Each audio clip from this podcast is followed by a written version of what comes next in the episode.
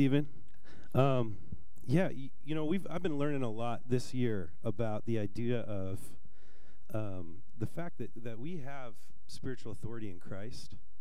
And um, Stephen told me that story and felt really compelled to share it. And I felt like, yeah, you know, like let's do it. Um, now, was Stephen the only guy praying that day? Maybe not. But did he see the power of God at work? I, th- I believe he did. I had a friend who was actually in, um, I think it was the hurricane in Mexico. It was the one in, what was the city it was going to hit? Do you remember? like right around Acapulco, though. And, and it was like supposed to hit, and it just dissipated. She was in a stairwell waiting. And so um, I think it's just a sign that, that God does work through our, our prayer. And again, was Stephen praying alone? Probably not, right? We were probably a lot of people. But does Stephen have the faith to pray in the authority of being a son of God? Yes. And we that's what we have. Like we are uh, we if if you are a Christian, you um, you are an heir to the throne of God. And so I just wanted Stephen to share that. I also wanted to say um, we're trying to widen the end of our worship time. So if you feel like, man, there's something God really wants me to share, I want you to to find me and tell me. And maybe that's something that, that the rest of us need to sh- need to hear as well. So, anyways, thank you, Stephen, for sharing this morning, man. So we're going to transition to um, to the scripture today, but before we do that, uh, I'd love to pray. Lord, thank you, uh, God, just for this morning. Lord, thank you that to the story of faith, God, that we heard. I pray that you would increase our faith, Lord, as your children. Lord, we believe that you want to move, God, in in, in power. We, you want to move um, in our lives. You want you want to see. Um, the land around us change. You want to see people around us change. And so, God, I ask for more of your power um, this morning. Lord, I admit to you, God, that I, I come uh, in weakness today, feeling a little sick. And so, Lord, I just pray that you would uh, give me clarity of mind, Lord, and that you would um, just speak the word that you want to share this morning in Jesus' name. Amen. Yeah, I'm excited to continue our series this morning. Last week we started uh, a series on the story of Mary called Encounter, the idea of encountering the presence of God. And, um, you know, what we want this season to be, this Christmas season, we want it to be a season where you get to experience um, and, and, interact and encounter God uh, in in this time. That it wouldn't be christmas wouldn't be just a time about you but it would be a time of going deeper with the lord. Uh, sometimes and i know for me personally christmas can be a time of great distraction. Anybody else feel that there's so much pulling at us. There's family. There's all sorts of expectations that we have to fill. And i'm a parent of three young kids. And believe me those kids have expectations when it comes to what's going to be under that tree on december 25th that's a lot of weight to carry, guys. Um, but yes, we, we can, parents, if you're with me here, we can stress a lot about am I going to make this Christmas a blessing for my kids? Right? It's like, oh man, it's on me to create this blessing of Christmas for my kids, to meet their expectations. Will they like the Christmas that I'm able to provide them? And it's kind of this bigger picture of life. Sometimes we feel like we have to bring the blessing, right? We have to create the blessing. And yet God wants to, to give us a blessing to receive. And so sometimes we, um, we can carry that weight like, oh, the, the blessing my family, all of it, it's on me. Um, my grandma was born in 1922. She grew up in logging camps around Aberdeen, Washington.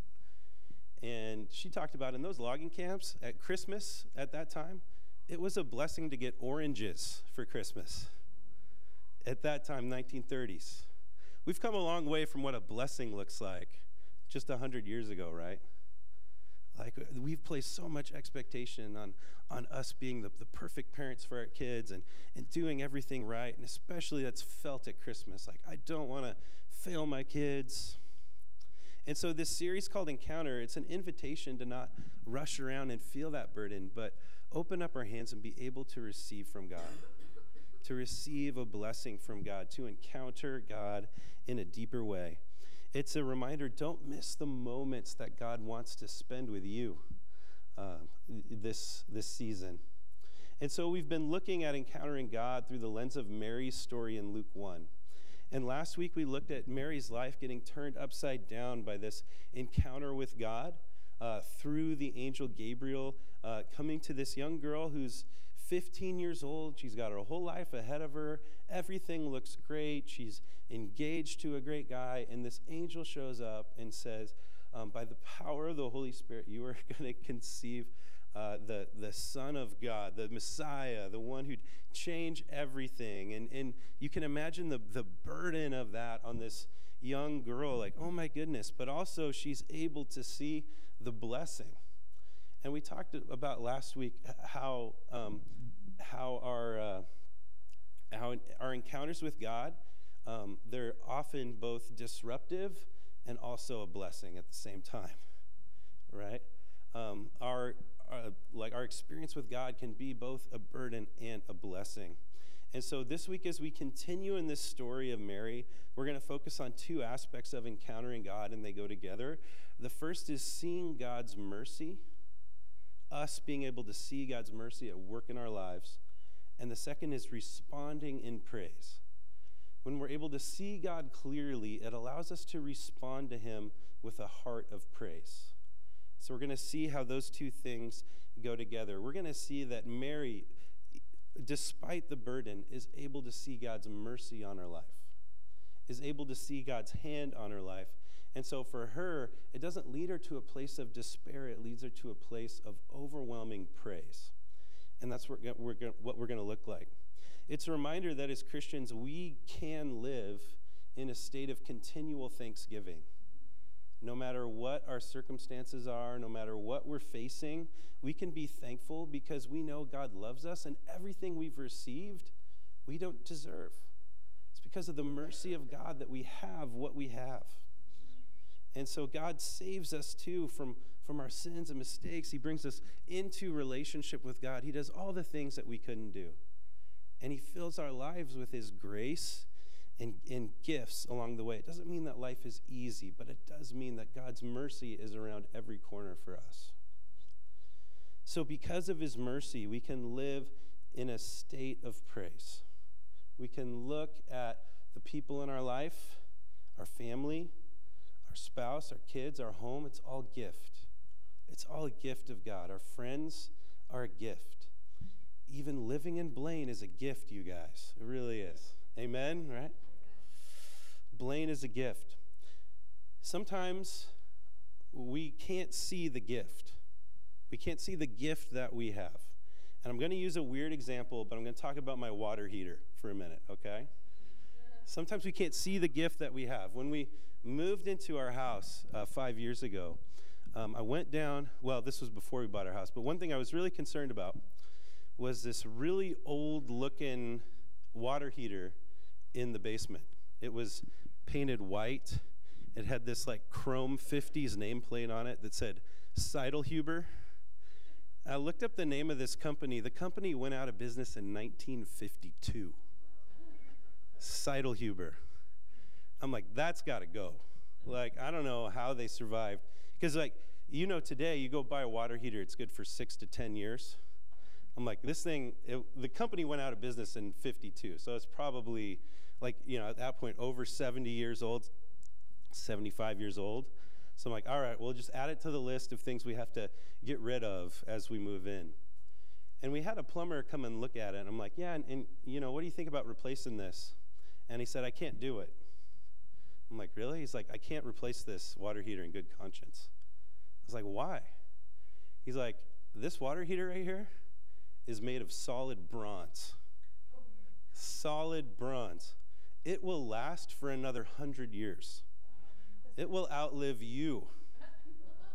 I was like, wow, they don't make things like they used to, I guess. Solid bronze. He said, man, even if you wanted to scrap it, you'd probably get 500 bucks for this thing, just scrapping it. And it was like, wow, sometimes you don't see those blessings that are right in front of you, right? You look at what you have and you're like, oh man, that, that looks like a hunk of junk. and it could be made of solid bronze. Um, is that the, okay? I don't know that story, but we'll have to tell me later. Um, the cost? I didn't.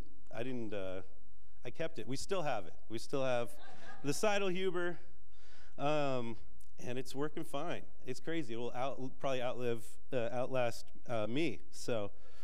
Um, sometimes what we see in our lives as like a burden, something we have to fix, could be God's blessing, right? could be something that God has blessed us with. Even the difficult situations and relationships and the problems in our life, God uses those things even more than the good times in our lives to shape our character, right?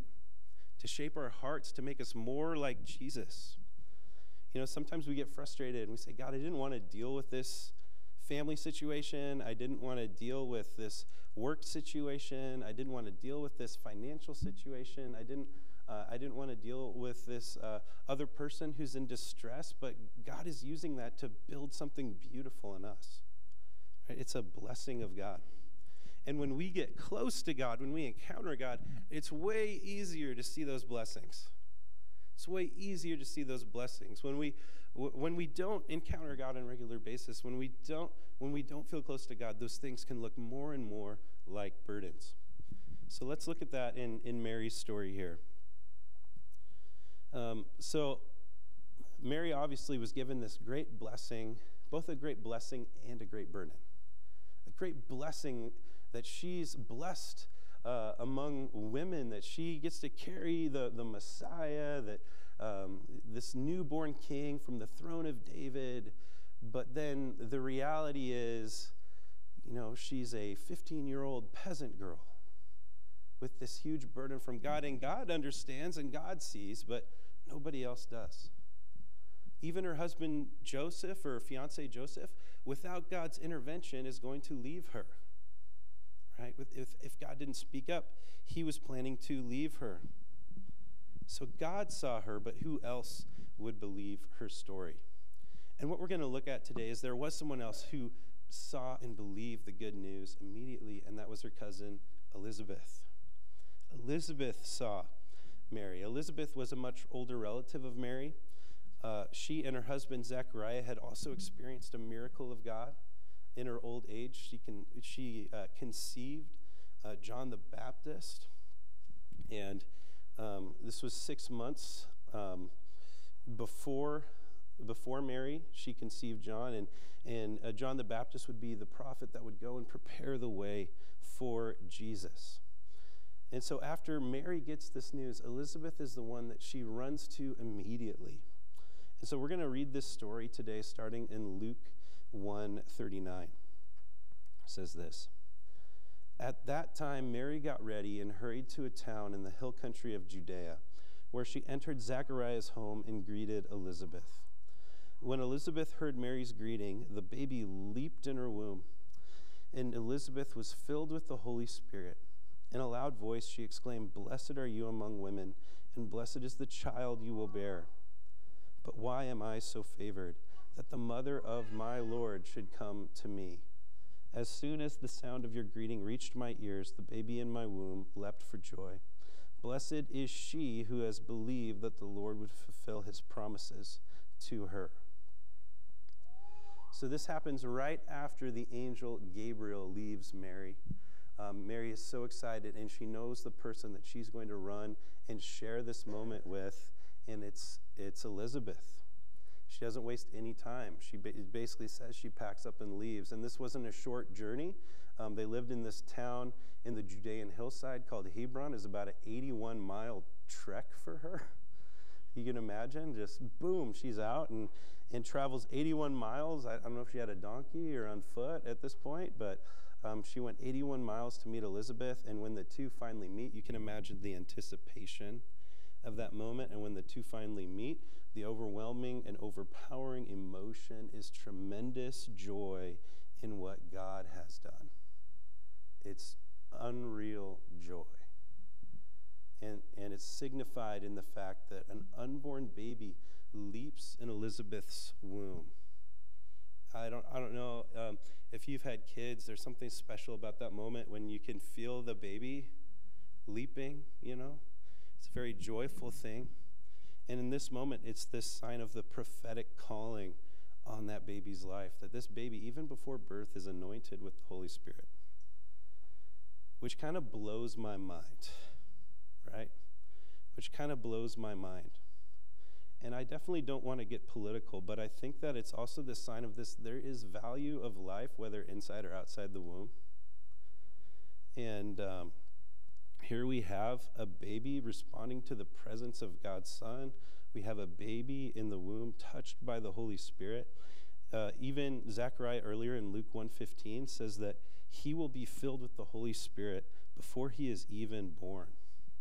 Like there is a calling on this child.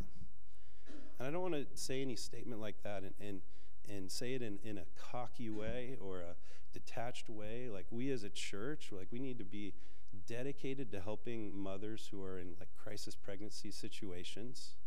That is our calling. That's what we're supposed to do, what we need to be doing. I'm, I'm just saying that there is apparent value in this in this child in this moment.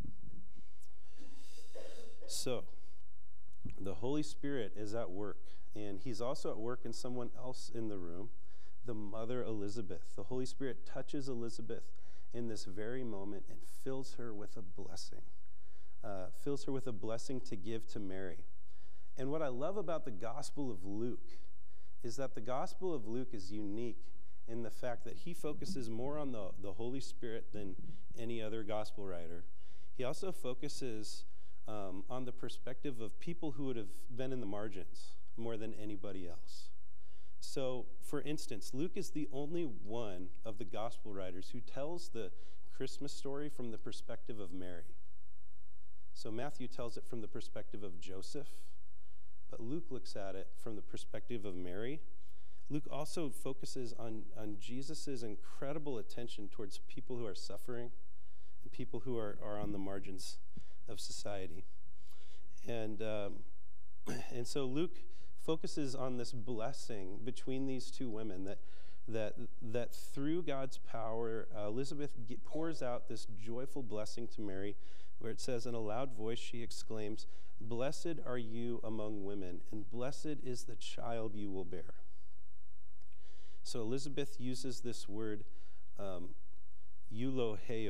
which is like the word eulogy, which we think of in a real kind of like somber sense, because eulogy is what we say at someone's funeral. But if you eulogize someone, it's like the, you're trying to honor them from the deepest part of yourself, right? And so this is a moment where Elizabeth is trying to honor Mary, the faith of Mary, and the gift that received from the deepest part of herself, uh, from the deepest part of herself.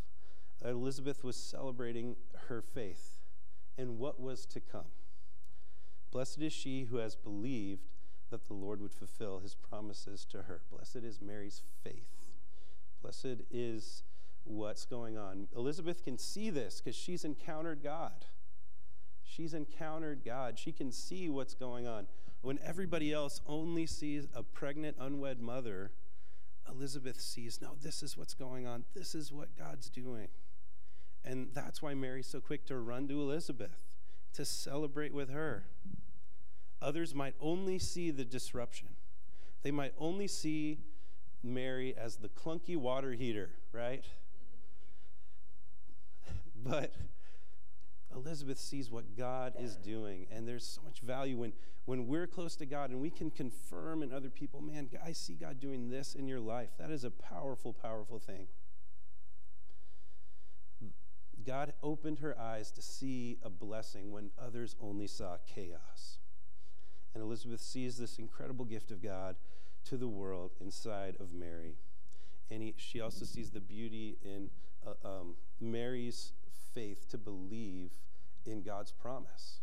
Right? She sees it, she confirms this. And so, this is the point I want to make today, friends. What we need to realize is this truth that faith allows us to celebrate God's work in our lives, both finished and unfinished. When we have faith, we can celebrate what God is doing in others and ourselves.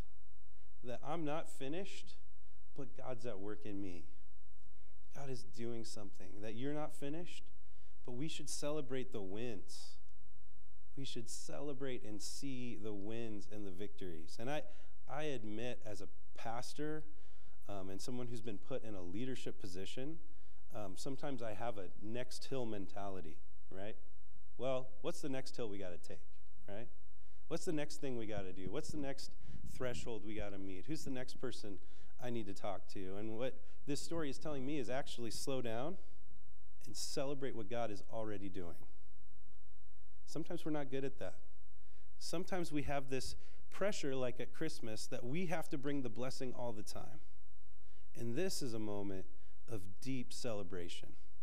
And my prayer, church, is that we'd be able to step into that kind of celebration for each other, right? That we'd be able to celebrate the wins in each other's lives, right? Yeah, we're all unfinished products. We still got a lot of work to do uh, that God has to do in us, I mean, but we can celebrate the steps. We can celebrate the moments where we see God show up. And in order to do that, we need to be close to God to see God at work. So when we see each other grow, let's celebrate. When someone gets baptized, let's celebrate. When God gives somebody a, a, a word um, that, that is received in community, let's celebrate that. Because God is showing up, God is at work. Um, God, God speaks to us through His Word, but He's still living and active today at work in our lives. And so when, when, we show, when He shows up, let's celebrate that. Celebrate His presence in our lives. He's not calling us to live with that unyielding burden. He's not calling us to be a workaholic. All right? He's not calling us to just work, work, work, because that's what God wants good Christians to do. He's calling us into a new kind of life, one that involves celebration. It involves rest. It involves the care and love of community. And if we're able to worship and celebrate and experience together the presence of God and make that known to those around us, that's enough. Right? Experiencing the presence of God, inviting others into that is enough. And so the fact that God loves us just for who we are should bring praise from our hearts. I was thinking about this, uh, you know, um, my son John, his birthday's today. He's not, he's not here today, um, but his birthday's today. I'm, I'm going to go. We have a party planned later on. Day got, got a little mixed up. Um, but uh, yeah, he's, he's uh, turning 10 today. And I was thinking about this. You know, we celebrate the years of our kids' lives, they, they mark something, right? We don't celebrate our kids because they're perfect, but we do celebrate growth, right? Like another year, that's a big deal. You remember what it's like to be 10, you know? It's different than being 11. Totally, totally different. But when God looks at us, He celebrates growth. Like, if it, where does that parenting impulse come from? It comes from God the Father, right? When God looks at us, it's not just demand, demand, demand. He's celebrating our growth because we're His kids. So we get to celebrate, uh, we get to join in that celebration over each other and in the th- little things of life, the little victories. And so, what that makes uh, this is a celebrating community, right? Yes, there are times where, where as a church, we need to, as the Bible says, admonish and correct and do those sorts of things to, because we love people, warn people if they get off track. But just as much as we do that, we need to be celebrating the wins we need to be celebrating the victory in each other's lives because it's important and it's awesome. And so we need to be a celebrating community. So Mary's heart is very full in this moment with Elizabeth. She's overwhelmed by the joy of the Lord, and she sings this song that's a famous hymn of the church.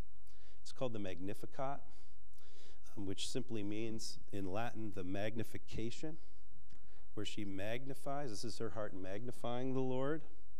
The Magnificat historically has become a very famous hymn in the church. And uh, it's all about Mary magnifying the Lord. And actually, over the next couple weeks, we're going to look at the, the whole thing.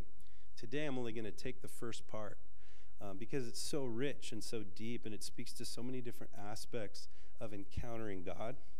So today, I'm just going to take the first part. But when you think about magnification, the word, what comes to mind? I can tell you what comes to my mind.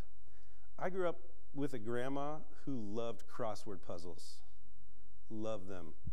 They would come out the Sunday one. She looked like a cartographer. She would have like it just spread out on a table, and she'd have a huge magnifying glass. Was like Indiana Jones, you know, on the crossword, and, and she was like a crossword genius.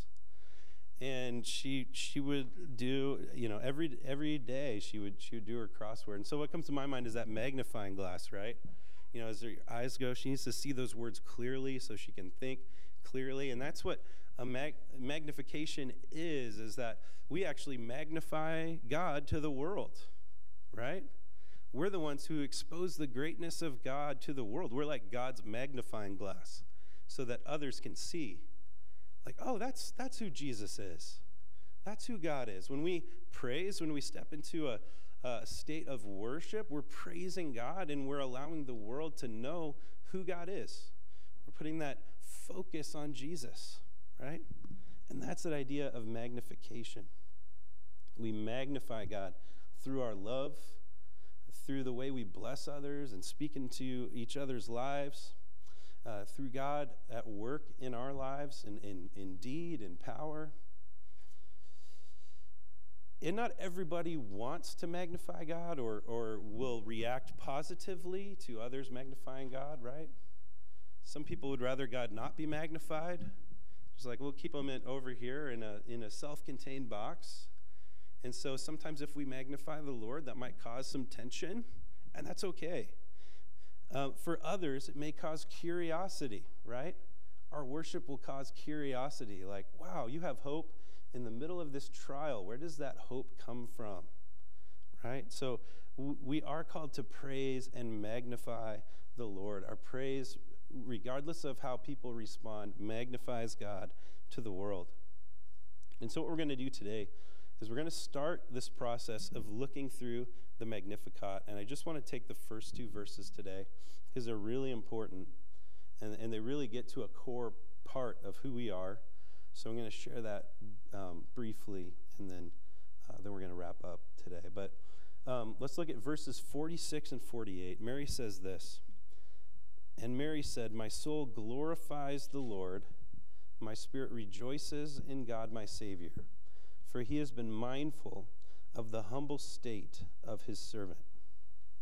So, Mary says her soul glorifies, or in other translations, and, and closer to the original Greek, magnify. My soul glorifies or magnifies the Lord, and my spirit rejoices in God my Savior.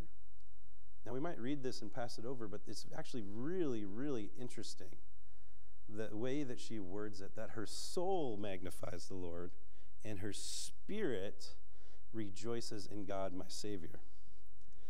Have you guys uh, ever kind of wrestled with what's the difference between my soul and my spirit? Anybody ever wrestle with that? Or just me? Yeah, I, did, I, I dove in this week um, because there is a difference between your soul and your spirit. Did you know this? There is a difference. In, and Mary uses two different Greek words to talk about what's going on. So in Greek, soul and spirit are different. Um, the Greek word for soul is psyche. Your psyche contains your mind, your emotions, and your will, basically what you desire. That is your soul. Everybody has a soul. Everybody has a soul that contains their mind, their emotions, and their desires. And our soul is different from our body. Often it's at odds with our body, right? If you ever heard somebody say, I feel younger than I am, or I feel older than I am, right? We're all souls with our own minds, emotions, and will. And Mary praises God, magnifies God with her whole self, saying, All my emotion, all my will, all my mind praises the Lord. It sounds a lot like the great commandment, right? Love the Lord your God with all your heart, soul, mind, and strength. So your spirit is different. Your spirit, she uses the word pneuma. Pneuma. which means breath, the breath of God. So the Spirit is the breath of God in you. So we all have a soul, but the Spirit is the breath of God in you. And this comes all the way back from Genesis. In Genesis 2 7, it says, Then the Lord God formed a man from the dust of the ground and breathed into his nostrils the breath of life, and the man became a living being. So your spirit represents your spiritual life. The God breath, the God life in you is your spirit. God gave man his breath, his spirit gives us life. And when Adam and Eve sinned, the spirit man died. This is the hope of Jesus. Is when Adam and Eve sinned, sin killed the spiritual man, but in Christ, the spiritual man is restored. Spiritual being is restored. Our spirit is revived. And so when Mary says, uh, rejoices, her spirit rejoices in the God who saves, it's true. Jesus saves our spirit, revives our spirit. And Jesus would restore the breath of God in mankind, in, in, in his church, in the people who believe. And in the Spirit, we have spiritual gifts, right? We have different gifts. In First uh, Corinthians 12, it talks about different manifestations of the Spirit in all of us. We all have these different gifts to bring, whether it be generosity or mercy or teaching. We all have things that are, that are like the breath of God breathed out in our lives. And one of the greatest joys in your life is finding out what that is. What has God put inside you to give to the world? As 1 Corinthians 12 says, for the common good. So, that's the difference between soul and spirit. Mary rejoices because God has saved her in his mercy, restoring her soul and her spirit. And so the good news this morning is that we can take joy in the God who saves and revives our spirit in his mercy. That, and God will restore our spirit and soul so that we can be a whole person. You know what? Humans are complicated. You know, did you know that? There's a lot going on right here. You know, there's a lot mind, heart, will, spirit. And God knows it all, and God created us as complex beings. And God wants us to worship Him from our whole being, that every part of us would be restored to God. And so when I talk about the difference between soul and spirit, you should know that you are created in the complex image of God, right? With all the different things going on your mind, your will, your emotions, your spirit. That's a lot going on, right? So, the challenge this morning is this steward your soul and spirit so you don't miss out on the blessing of God. Steward your soul and spirit so you don't miss out on the blessing of God. Your soul needs encounter with God. Your spirit is alive when you encounter God. You need to be encountering God. And if I can just give you one place to start this week, it's staying in the Word of God. Right, allowing God's Word to teach us and shape us. Uh, we have devotionals available. Like sometimes that's an easy way. Um, we actually have devotionals that track along with this series in the back. Man, if you just need a place to start, do that. But I know this like our soul needs God, right? It cries out. We try to fill our soul and our, our, our lives with all these things that don't satisfy. Like it's like junk food, right? The world has a bunch of junk food and candy to offer us, but our soul is really craving like a real, genuine touch from God, right? I shared a, a few weeks back about um, something that my freshman basketball coach told me, and it's still true. Uh, even it stuck with me. He said, "Tyler, you have a you have a uh, a flesh dog and a spirit dog inside of you, and if you feed the spirit dog, that spirit dog is going to grow and be strong, and and and your spirit will be strong. But if you feed the flesh dog, that flesh dog is going to be strong and take over that spirit dog. And in my 15 year old mind, that clicked for me. You're right, coach. That's great. Now help me work on my layups. I mean, come on. I'm still struggling with layups. I don't know what it is, but, um, but no, I wanted to share this with you. Um, we're talking about the Word of God and how that, how that is a place where we can start this encounter. Look at what it says in Hebrews 4:12 about the Word of God and what it does with our soul and spirit. It says this. It says, "For the Word of God is alive and active, sharper than any double-edged sword. It penetrates even to dividing soul and spirit, joints and marrow. It judges the thoughts and attitudes of the heart." Nothing in all creation is hidden from God's sight. Everything is uncovered and laid bare before the eyes of Him to whom we must give account. So, can you see the importance of God's Word? It, it pierces our hearts, right? Our, our soul, it, divide, it, can, it can help us distinguish our soul and our spirit. It can look at our lives. It's the judge of our lives. Like, God, what needs to change in my life? How am I living? That is the report card right there, right? How are you living according to the Word of God? Not what anybody else thinks, but just the Word of God. The Word of God is how God shepherds us primarily in His truth. So, my encouragement to you this week is start there. Start in the Word of God. So, um, we are going to, I'm going to pray. And then, what I'm going to encourage us all to do is we're going to take communion today. Um, but I'm going to encourage you, we're not going to, you can take communion um, kind of as your own personal reflection. I'm not going to lead from the front this morning. Um, we also have the, uh, the kind of like germ free uh, communion, and then we have this bread that's been awesome. Um, I'm going to take the uh, germ free communion just so you know. I'm not going to touch the bread this morning. Um, but I want to encourage you as you process, as you take communion, whether you want to take it as a family or individually this morning, um, re- come before God and, and, and ask Him this What have I been feeding my soul lately? Because as we take in Christ, Jesus wants to actually, He called Himself the bread of life. Like He wants us to take Him in. And this is the most tangible, visible way we do that. Is this reminder of, Jesus, this is your body broken for me broken for me. I'm covered in grace and mercy. Um, Jesus, this is your blood poured out on me. I am a clean person. There is no guilt, no shame, no fear because I'm covered in the blood. So, this is the place to start this morning. Um, I'm going to pray, and then as you feel led, as Brian leads us in worship, take communion. You can take it with your family, you can take it in an individual moment between you and God. Um, but, but that's how we'll close this morning. Let's pray.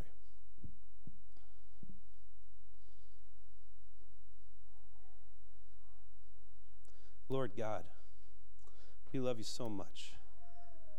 Lord, we come before you this morning, Lord, asking to receive from you this season. Help us to receive your grace. Help us to receive your mercy. Help us to receive, God, not not hear, hear just the, the burden of all the things we've done wrong, but God, the life that's in you and the forgiveness of, of those things. Jesus, it's only through you and, and nothing else that we can experience the life we were meant to experience, that we can walk in the joy of the Lord. And God, if, if uh, we came in here this morning feeling discouraged, God, feeling um, hurt, feeling um, fragile, feeling tired, feeling angry. Lord, would your spirit hit us this morning and, and fill us with the joy of the Lord as we surrender to you? Help us to surrender whatever it is. God, help us to walk in the joy of the Lord. That's not just for a, a few people, it's for anyone who believes, anyone who calls on the name of Christ. And so, if we haven't done that this morning, I pray, God, that you would lead us to Christ. The, the, as we take communion, lead us to see what you were willing to give. And that we might receive that, not with a hard heart, but with an open heart. So that we could just say, Thank you, thank you, thank you. So that we could just praise you for the mercy that you've given in Christ. That we could just be transformed by this encounter with Jesus. And we pray that in Jesus' name. Amen. quick reminder before we take communion. Um, kids, if you want to hang out here after service, we're going to have um, prep for the Christmas Eve service. So, anyways, let's uh, let's have this time of communion.